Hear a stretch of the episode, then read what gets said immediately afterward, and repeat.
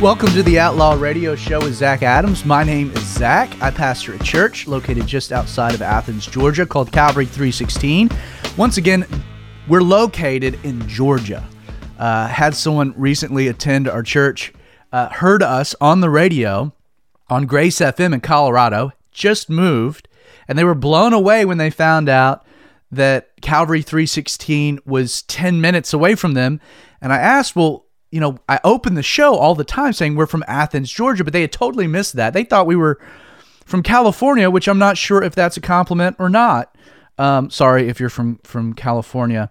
Um, I am born and bred Georgian and am proud of it. I do hope that you stay with me over the next hour as we seek to deconstruct the negative perceptions of Christians by boldly and brashly discussing today's relevant topics in an honest and genuine way.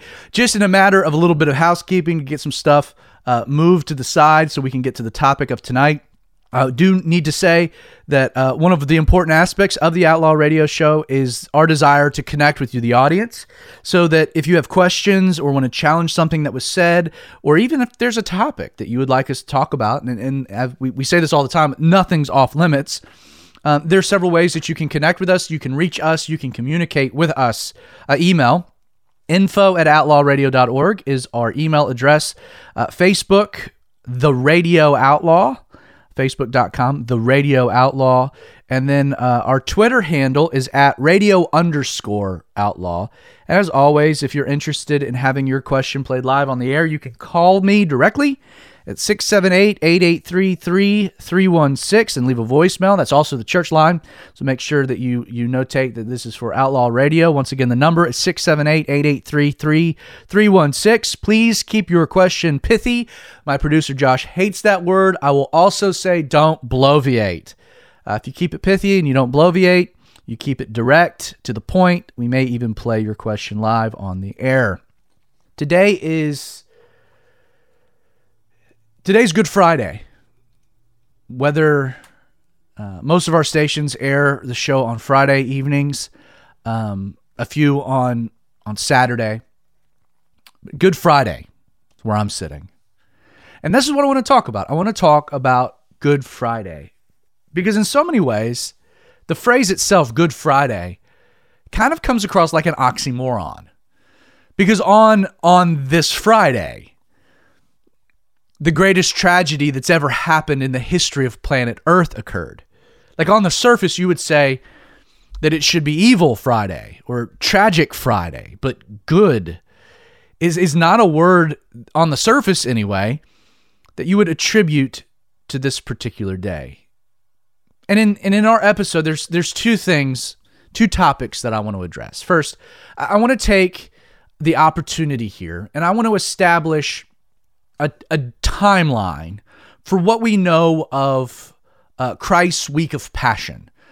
You know, all of the events that were leading up to what occurred on Friday and then what would occur uh, on what we know as Easter. And then I also want to just specifically address or examine what happened on this day known uh, as Good Friday. So let's begin by just kind of, uh, in an overarching sense, talk about the timeline for Christ's week of passion. Uh, this last week, yeah, it's weird to say the last week of Jesus' life because it wasn't. Uh, it wasn't the last week at all, but I think you know what I mean. And really, as you're trying to establish a timeline for the week of passion, uh, there are three things, admittedly, that make this kind of difficult. Um, one, I should point out, you know, none of the gospel writers actually include all of the details of of this last week. Uh, Matthew, Mark, Luke, and John don't include all of the details, and, and and secondly, none of the gospel writers even write in a very particular chronological order. Uh, some of them do, some of them don't. And then the other thing, the third thing that makes establishing a timeline um, is that the Jewish day began and ended very differently than ours. So we go from 12 midnight to 12 midnight, 12 to 12. Uh, but the Jewish day began and ended at 6 p.m., or, or really sunset.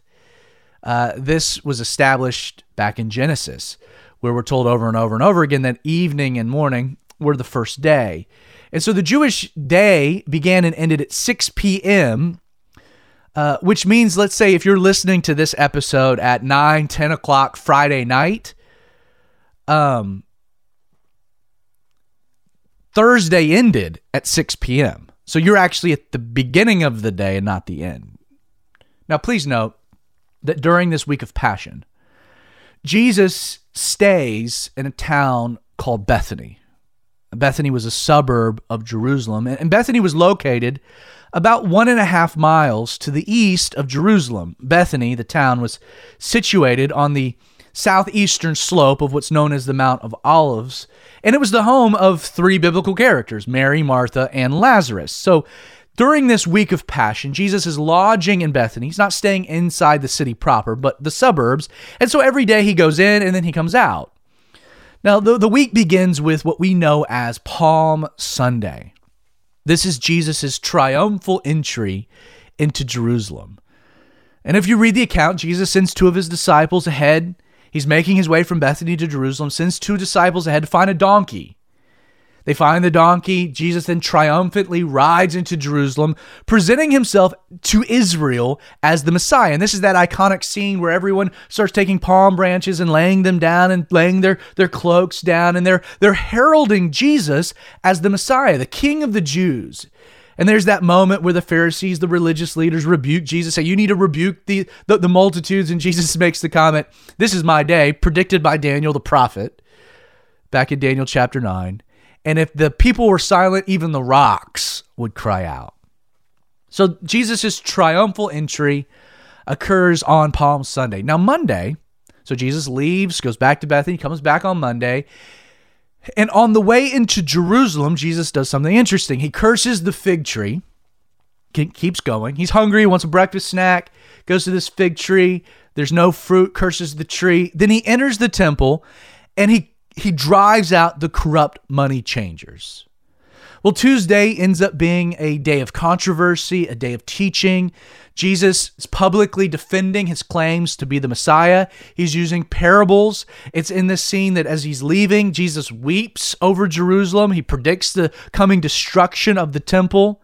He then explains, Peter recognizes that this fig tree is now withered, it's died. He explains why he cursed the fig tree. Jesus, he stops on the way out at the Mount of Olives. He gives a sermon uh, about uh, end times, about final things, a prophetic sermon uh, that's known as the Olivet Discourse. Goes back to Bethany, spends the night. Wednesday, we don't have any information. Wednesday is is a silent day. We don't know what Jesus did on Wednesday. Uh, Thursday was all spent preparing for the Passover Seder. It's, it's, it's historically known as Maundy Thursday.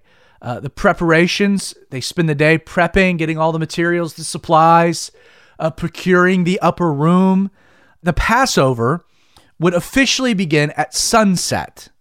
Uh, now, note sunset um, here being on, on, on Thursday. Now, Friday, uh, Friday would begin at 6 p.m. And so, from really 6 p.m. on Thursday, uh, on Wednesday to 6 p.m. Thursday, that's Thursday, 6 p.m. on Thursday technically begins Friday. And that's one of the reasons that this gets confusing because the way that the days work. And, and, and Friday, a lot of things happen. They, they wrap up celebrating Passover. Jesus is arrested, uh, he's tried. There's the crucifixion, his death, his burial. Now, now let's go through this in, in some sequence. At sunset, now this is Thursday, so Thursday night at 6 p.m., Friday begins Passover. And it's on this day that the Passover is celebrated by Jesus and his disciples in the upper room. And, Passover, if you don't know, goes all the way back to the book of Exodus, where the children of Israel are enslaved in Egypt. It's the final plague. The angel of death is going to kill all the firstborns firstborn in Egypt. Moses tells the children of Israel that they needed to slaughter a lamb, paint the blood over the doorposts, uh, baked unleavened bread because the next day they were going to be going, and that the angel of death would pass over uh, any home with the blood of the lamb. And so Passover is this celebration of God's deliverance and his provision, etc. Well, at the end of what's known as the Seder, this dinner, the Passover Seder, Jesus does something interesting. Uh, he takes he takes a tradition that had been in place for 2000 years and he flips it on its head. Jesus institutes what's what's known as the last supper. He takes he takes the cup and he takes the bread. He said this bread, the afikomen, um, is my body. It's represented this for 2,000 years, Isaac, but today it represents me. So anytime you gather, eat this bread, do it in remembrance of me, and the cup, the cup of redemption, signified now his blood. So Jesus institutes communion, this la- the Last Supper, which then is followed by what's known as the Upper Room Discourse, another teaching, where Jesus girds himself and proceeds to go around to wash the disciples' feet. And Peter stands up and says, You're not going to wash my feet. And Jesus is like, If I don't wash you, not speaking of his feet, then you'll have no part with me. And Peter's like, misses the point, obvious Peter. And he's like, Well, then don't wash my feet, wash everything. You know, Jesus is like, Good grief, Peter. Now, at some point during this evening, this dinner, Jesus and the disciples, they leave the upper room now, during the dinner, Jesus identifies Judas as the betrayer. Judas has left. The disciples, the 11 apostles, those who are still there, they leave the upper room. Likely there were others that went as well. They go to Gethsemane. Now, Gethsemane, the, the word Gethsemane, it's, it's the garden of the olive press. And, and the garden of Gethsemane was located at the base of the Mount of Olives. And that makes sense. The, a mountain of olives, of olive trees, would have a garden um, or an olive press at, at, at the base of the mountain. And they go there specifically to pray. So it's in the middle of the night, Friday night, really late Thursday night, early Friday morning in our time timeline. They go to pray. And while in the garden, you know, Jesus, there's this scene where he is, uh, he takes three further into the garden. They fall asleep. We're told that Jesus sweated droplets of, of blood. There's the scene where Jesus, he prays, you know, to his father, if, if this cup, if there's any other way, let this cup pass, but not my will, but your will be done. And he rebukes the apostles for sleeping, Peter, James, and John. And then there is a, a, a, mob that approaches. It's dark. The mob's only seen by the, the torches, the torchlight. And it's and it's then that that Judas bringing the temple guards with him, having betrayed Jesus for 30 pieces of silver, bringing the temple guards to this isolated garden, Jesus just a few followers the middle of the night comes up and he identifies Jesus with a kiss. And understand that this was this was a great betrayal. For really months, you could even say a year. The religious establishment in in Jerusalem wanted to kill Jesus. They wanted to arrest him, they wanted to kill him. They hated him. But the problem was is because of Jesus' popularity, they could never arrest Jesus without inciting some type of a mob, a, a reaction. They needed to know when Jesus would be alone and isolated and that the mob wouldn't know what was happening. And this garden scene was the perfect timing. Judas providing the right opportunity to hand Jesus over. And so he's arrested. And there's this scene, you know, Jesus has already predicted this. He's already said that that, that this is why he was going to Jerusalem. Um, the disciples have not gotten it. Peter even makes the comment, um, I'll go down with you. You know, I, I won't deny you. I won't betray you. I'll fight. You know, he pulls out his, his, his dagger. To his credit, everyone flees, but Peter stands up and he, and he attacks a servant boy named Malchus and cuts off his ear. And Jesus has to put his ear back. And, and when they ask, Where's Jesus? He says, I am he. And boom, everyone falls down according to the Gospel of John. Just a radical scene. Now, listen, we're approaching a hard break. Don't go anywhere. We'll be right back with this thought. Hear more on the Outlaw Radio Show. Hi, my name is David Guzik, and I'm a friend of Zach and the entire team at Outlaw Radio. One of the things I like most about Outlaw Radio is Zach's desire to challenge Christians to think critically, ask relevant questions, and then pursue answers on their own. The sad reality is too many Christians don't know what they believe, yet alone why they believe what they do. This is why, in addition to Outlaw Radio tackling the tough topics you might not hear at church on Sundays, their desire is to equip, inspire, and challenge you to dig into God's Word and wrestle with these complex topics on your own. To help you in this process, Zach wanted me to let you all know of two free resources essential for any serious Bible student.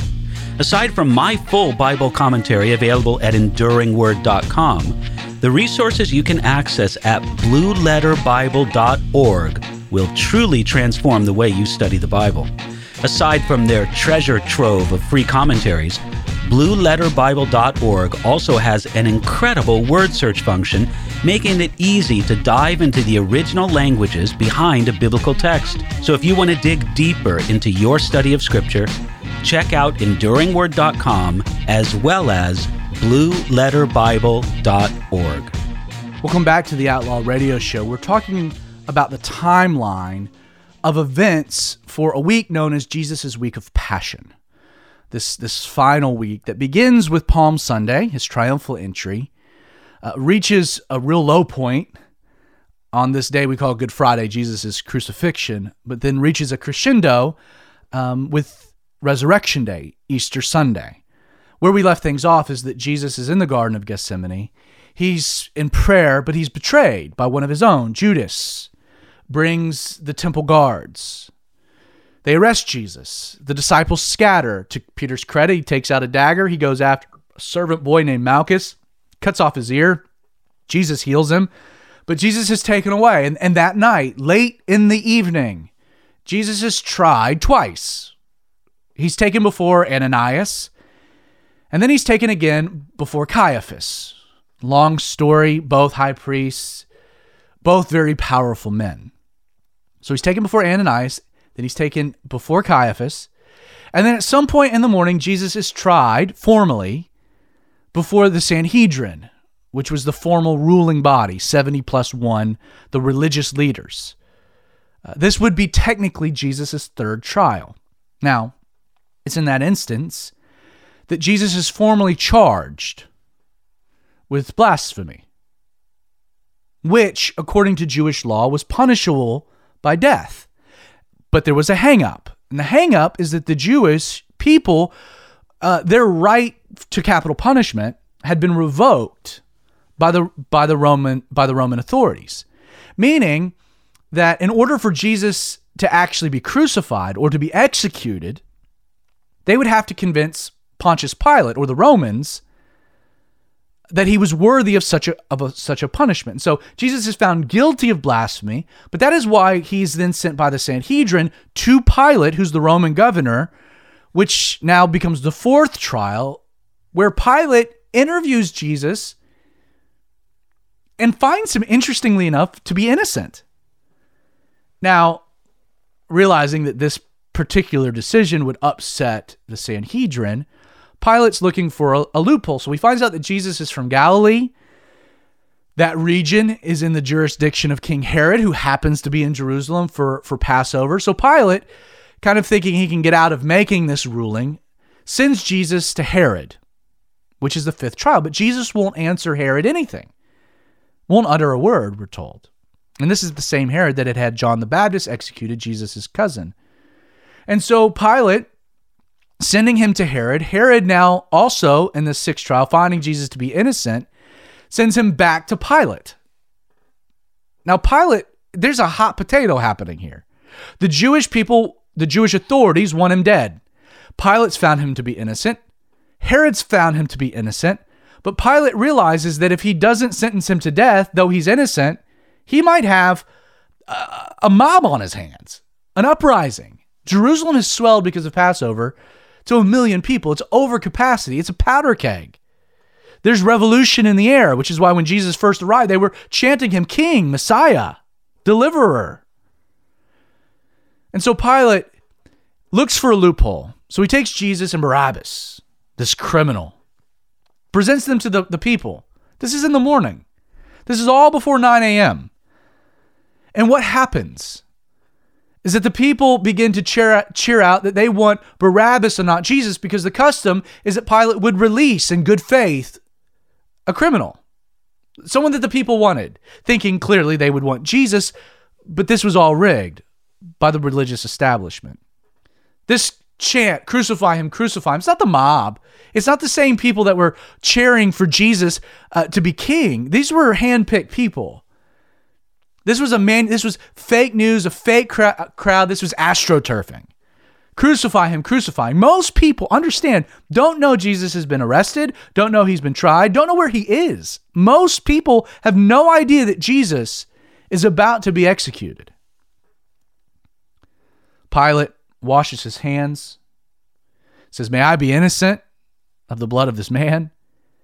And he sentences Jesus to death by crucifixion.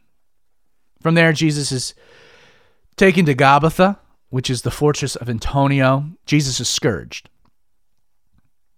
trying to, to coax the confession. Jesus doesn't confess, but he's scourged. And then a little bit before 9 a.m., 8.30, 8.15, 8.45, somewhere in there, Jesus is given a cross that he has to carry. He travels the Via Dolorosa to be crucified at Golgotha, the place of the skull, a common execution place.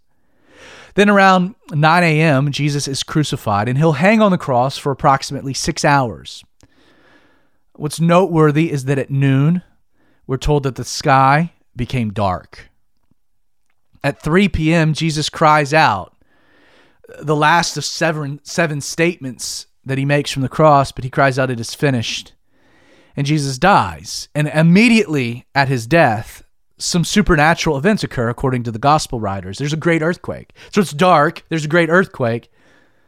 The veil in the temple is torn, graves are opened. And it's at that point that the Roman centurion, the Roman soldier standing there at the cross, seeing these things occur, makes the comment truly, this man was the Son of God, recognizing they had just executed not a normal man, and definitely a man that was innocent. Now, sometime before sunset, so Jesus dies at 3 p.m., but before 6 p.m., several things happen. Now, 6 p.m. is important. So it's Friday at 6 p.m., but at, at sunset, the Sabbath or Saturday formally began. And the Sabbath was a day of rest. And so sensing and fearing that these three men that they had crucified might live into the Sabbath and then die on the Sabbath, which creates a problem, um, the Roman soldiers decide that they're going to go by and expedite the crucifixion process. They're going to break the legs so that the, the, the criminals, the men, couldn't push up on their feet, that they would suffocate. It, it, just expedited the death process. They get to Jesus, though. They recognize he's dead. They put a spear up. Out comes a mixture of blood and water. Jesus has died at three. So, sometime between three and six, they verify he's indeed dead. So, Jesus is formally pronounced dead by a Roman soldier. But his body would be would be just basically thrown into the garbage dump like most would have been if not for the fact that a, a wealthy man, a powerful man by the name of Joseph of Arimathea, along with likely Nicodemus, another biblical character, they go to Pilate and they request special permission to retrieve Jesus' body, to take his body off the cross and lay his body in Joseph of Arimathea's tomb. Pilate grants them the permission. Jesus is removed from the cross. He's placed in Joseph's tomb. The, the Pharisees, the Sanhedrin, go to Pilate, hearing of this, and they request that guards be placed out in front of the tomb, fearing that someone would try to mess with the body. Pilate also grants that request as well. All of this occurs. Jesus is buried. The tomb is sealed. It's guarded. This all happens before 6 p.m., which is the start of the Sabbath. Now, Saturday, on the Sabbath, Jesus' body lies in the tomb. And then on Sunday, Resurrection Day, Jesus rises from the dead. He's resurrected this third day. Now, if you're like, well, wait a second, how are there three days? There's there's t- two things. First, Jesus predicted that he would rise on the third day.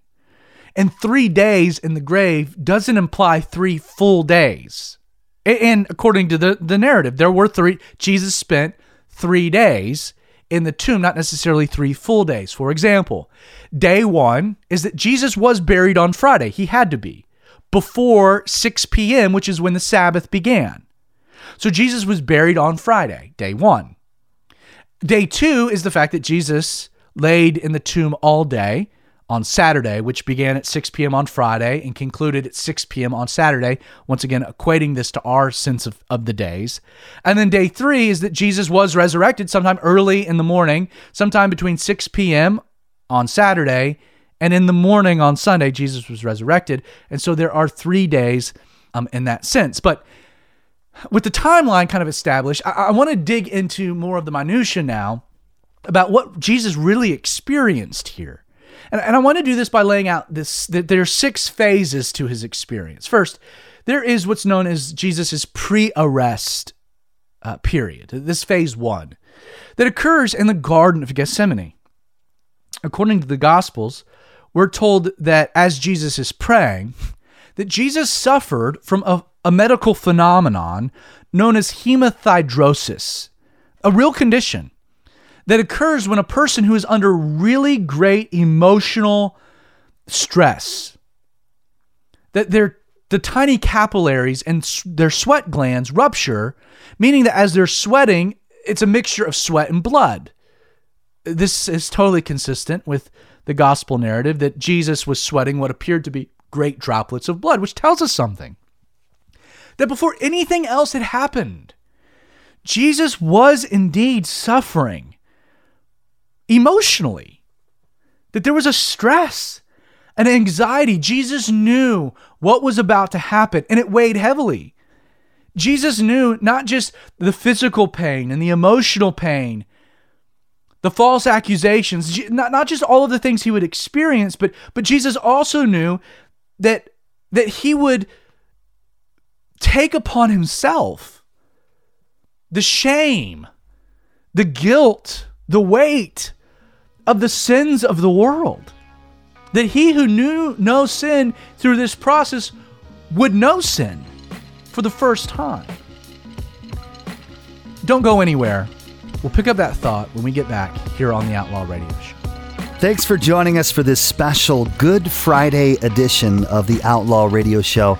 As you've been listening today, you've probably got more questions about the timeline of Good Friday and how, how and when things took place. Pastor Zach is going to talk more about this in the second half of the Outlaw Radio Show, as well as a very succinct description of what Jesus actually experienced. Don't go anywhere. Come back in a moment. And now here's Zach Adams on the Outlaw Radio Show with more about Good Friday.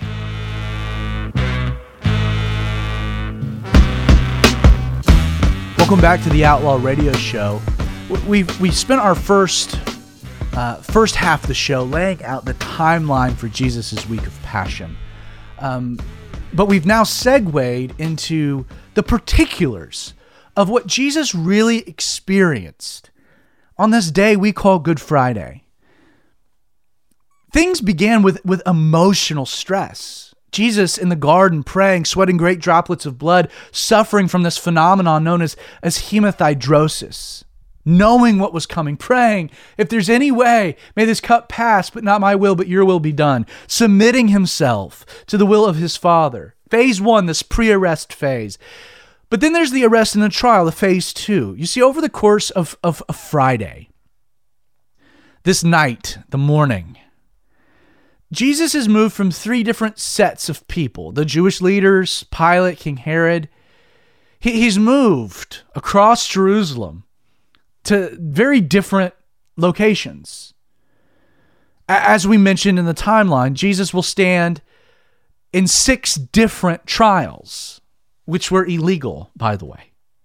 And it's during these trials that Jesus is is not just falsely accused and not just slandered and not just having witnesses brought in to make up lies, but he's struck in the face. He's punched in the face for remaining silent when he was questioned. Jesus, we're also told, is blindfolded, beaten while being blindfolded so he couldn't protect himself. He's spat upon. He's taunted to name his his accusers, his attackers. By the time Jesus is ultimately sentenced to death by Pilate. Keep in mind, before he ever gets to the scourging, Jesus is already not just sleep deprived, but he's been battered, bruised, he is swollen and bleeding, he is dehydrated, he's exhausted. And then he's sentenced. But before the actual crucifixion, we get to this this phase 3, which is the scourging. You see the scourging was brutal. A Roman scourging was grotesque. Jesus would have been stripped naked, and his hands would have been tied to a post above his head. And Jesus would have been whipped 39 times. It would have been formally sentenced to 40, but it would be 39 plus some grace. 39 times Jesus would have been scourged, whipped ac- across his shoulders, his, his neck, his back, his legs with what was known as a flagrum. Now, a flagrum was a very short whip. And the flagrum consisted of several heavy leather thongs that had small bits of stone and rock and glass that were attached to each end, meaning Jesus is not whipped in a conventional sense. Every strike of this whip, it would it would sink these stone and this glass and, and these rocks into Jesus' flesh, meaning that, that, that, that pulling the whip out, every strike would inflict incredible bodily harm. Uh, let me just read from, from you an eyewitness of a Roman scourging. One scholar historian writes this At first, the heavy thongs would cut through the skin only. But as the blows continue, they would cut deeper in the subcutaneous tissue, producing first oozing of blood from the capillaries in the veins of the skin, and finally, spurting arterial bleeding from vessels and underlying muscles. The small balls of, of lead first produced large, deep bruises, which are then broken open by subsequent blows. Finally, the skin of the back ends up hanging in long ribbons, and the entire area is unrecognizable. It's a mass of torn, bleeding tissue. When it's determined by the centurion in charge that the prisoner is near death, uh, the beating ceases. So Jesus is, is scourged. But then there's a fourth phase, which, which frankly is not often discussed. But he's humiliated. You see, Jesus ends up being untied, and he's allowed to slump there in Gabbatha onto the stone pavement. He's wet, saturated in his own blood, likely and the Roman soldiers then begin to mock him. They begin to, to hail Jesus as this, this king of the Jews. The gospel writers tell us that they throw a robe across his shoulders, which instantly becomes saturated, super saturated with his blood. And they place a, a stick in his hand as a scepter, and, and, and they, they press a large crown of thorns into his scalp. How morbid it would be for someone not only to think of that, but then to undertake the process of weaving thorns together. And then they press it into his scalp. Now, because the scalp is, your, your face is vascular, very vascular, there's copious amounts of bleeding, bleeding that, that gets into his eyes, stinging. Jesus can't see. And they begin to mock him and they taunt him and they strike Jesus repeatedly across the face and they, and they rip his scepter, the stick from his hand, and they strike him across the head, which does what? It drives these thorns deeper into his scalp. According to Isaiah, we're told that they even pluck his beard from his face. And, and I don't mean to be cute here, but have you ever pulled a nose hair? Oh man, it brings you to tears. Imagine your beard being ripped from your face. They humiliate him, they taunt him. And as they prepare to leave, this robe, which is already likely become adherent to the blood and the serum from his wounds, is then ripped from his back. It's like a band aid, causing excruciating pain. Which leads to phase five, the journey. You see, a, a heavy, blood stained, dirty, unsanitary beam is tied across his, his shoulders. These bloody shoulders. And Jesus is forced to begin the slow journey towards Golgotha, the execution site. Uh, The weight of the beam, coupled with his blood loss, what happens? Jesus naturally stumbles and he falls. He can't brace himself because his arms are tied to the beam, so he falls crashing to the ground. With each fall, what happens? This the rough wood ends up gouging into the lacerated skin and muscles of his shoulders. His human muscles are being pushed beyond their endurance. Jesus can't make it. So the Roman soldiers they pull Simon from the crowd. He has to now carry the cross, but Jesus is still forced to make his way to the execution site, which leads to phase six, the crucifixion. At Golgotha, the beam is placed on the ground and Jesus' back is thrown to the wood. His shoulders are pressed against the beam. The legionnaires quickly drive a heavy square wrought iron nail through the wrists deep into the wood. They, they move to the other side, repeating the, the action, likely pulling his arm out, removing his shoulders from the joints so that he can't pull back.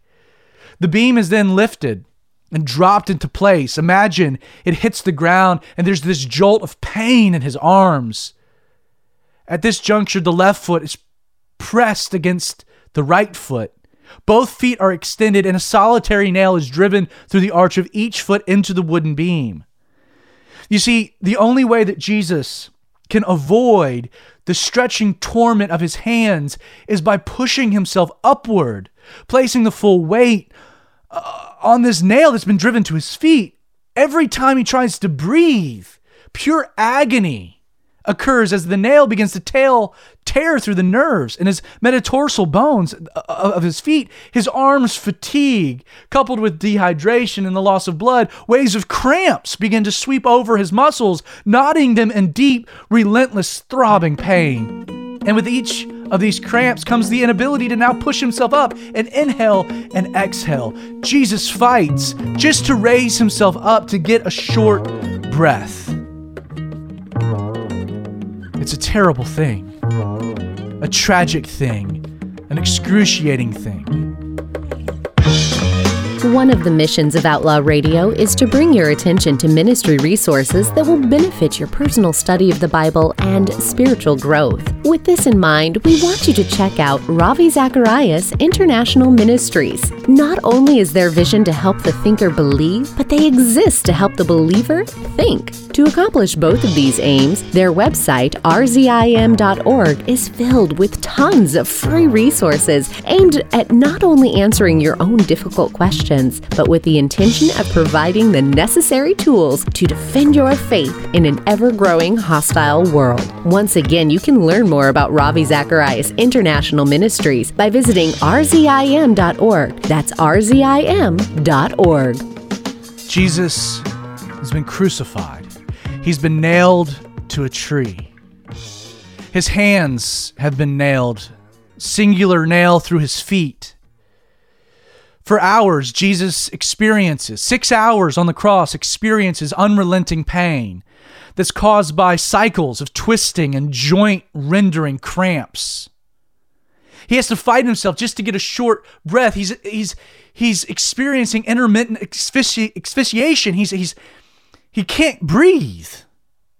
Searing agony occurs as tissue is torn from his lacerated back as he moves up and down the rough timber trying to breathe. You see, over time, Jesus' heart, it struggles to pump heavy, thick, sluggish, oxygen deprived blood into his tissues. Over time, over these six hours, a deep, crushing pain begins to rise within his chest. Around his heart, the pericardium begins to fill with serum, starts to compress his heart. Jesus' tortured lungs are making a frantic effort to grasp just small gulps of air to stay alive. At some point, Jesus can feel the chill of death creeping through his body. We're told, with one last surge of strength, Jesus, he presses his torn feet against the nail.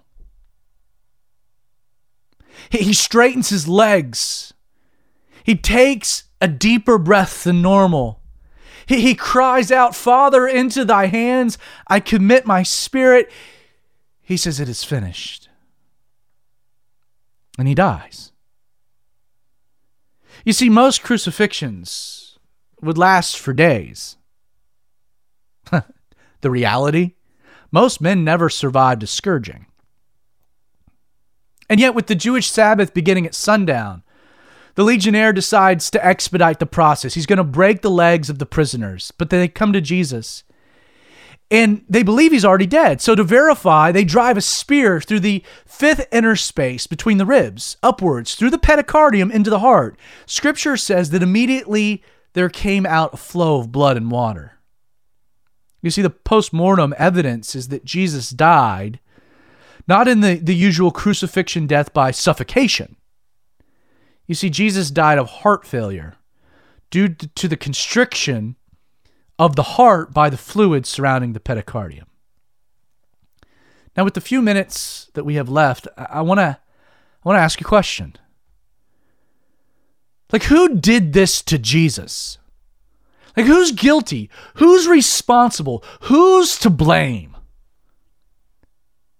You know, for years, the Jews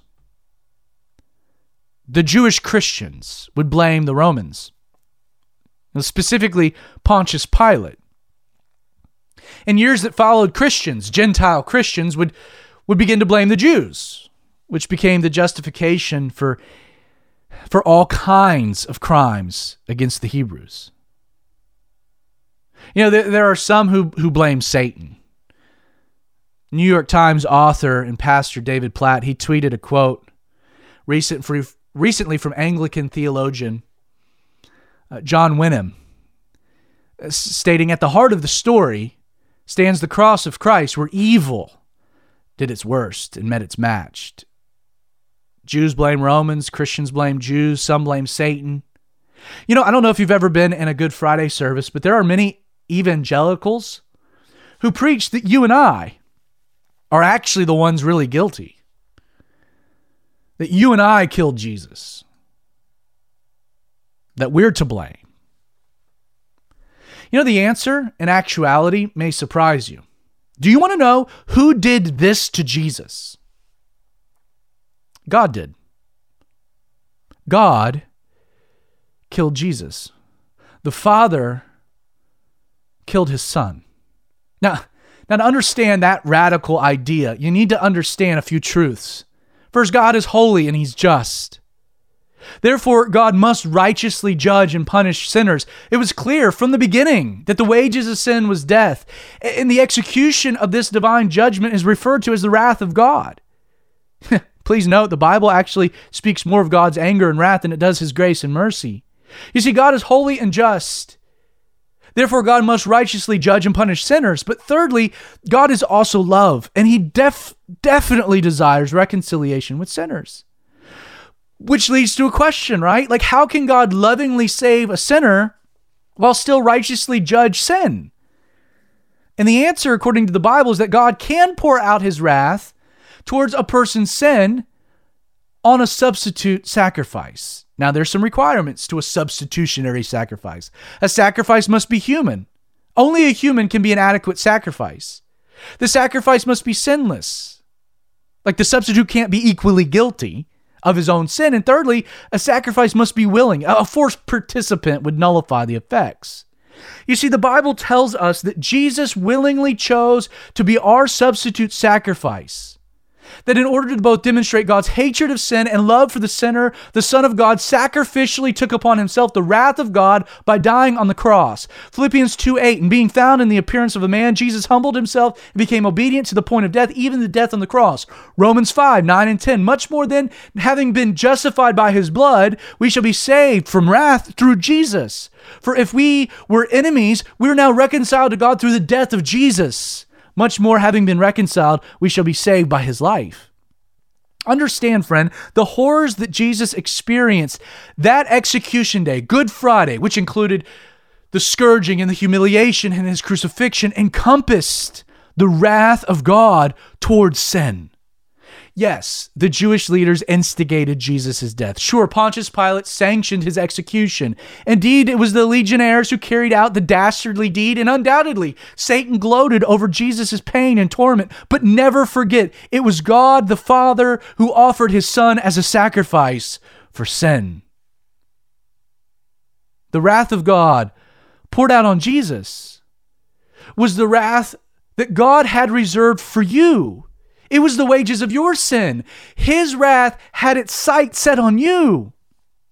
It just so happened on Good Friday that Jesus stood in your place. The punches that Jesus took from the temple guards were meant for your face. The lashes Jesus endured from the flagrum were meant for your back.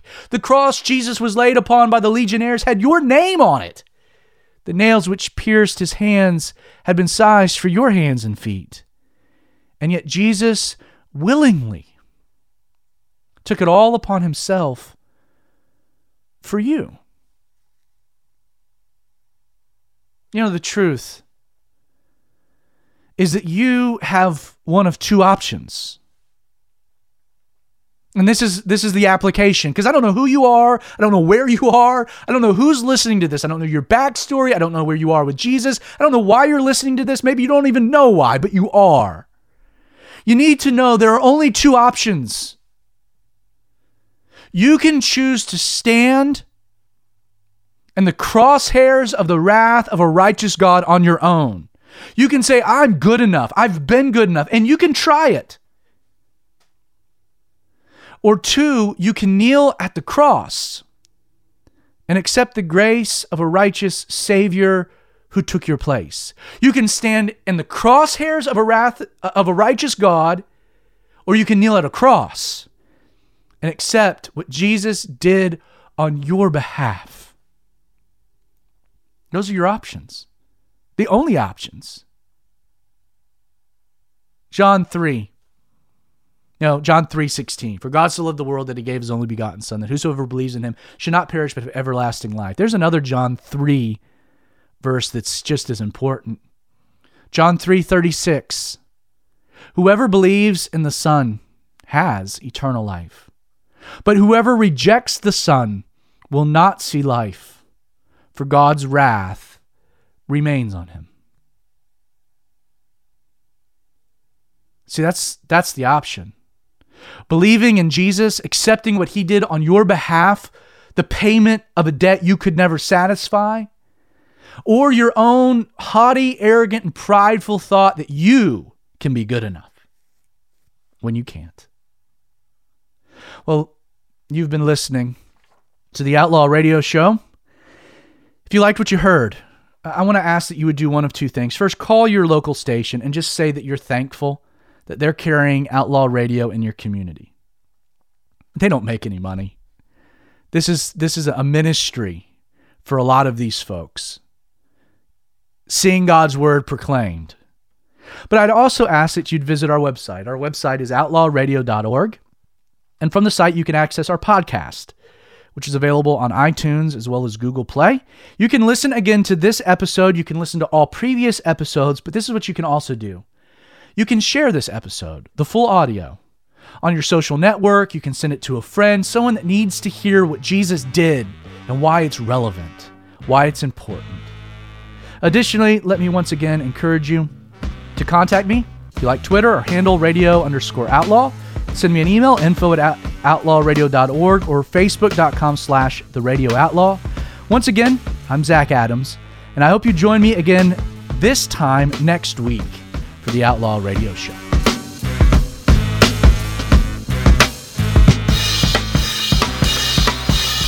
You've been listening to the one and only Outlaw Radio Show with Zach Adams. As mentioned, if you like what you heard, be sure to connect with us on Facebook. Follow us on Twitter or check out our website by visiting outlawradio.org. To listen again to today's show, access our daily two minute broadcast or full length episodes, check out the Outlaw Radio podcast, available on both iTunes and Google Play. Once again, don't forget, we want to hear from you. If you have questions, want to challenge something that was said, or would like to submit topics you'd like to hear Zach discuss on air, you can either email us at info at outlawradio.org or you can leave a voicemail at 678 883 3316. Finally, programs like Outlaw Radio are wonderful tools God can use to change lives. But as with any ministry, there are expenses involved. First, if you're not tithing to your local church, you need to do so. And yet, if God has laid it upon your heart to extend your generosity above and beyond your tithe, we'd ask that you prayerfully consider supporting Outlaw Radio. Every donation ensures this show remains on your local station. To learn how you can become a financial partner, please visit outlawradio.org. Well, that's all the time we have for today. We hope you join us again next week for the Outlaw Radio Show with Zach Adams.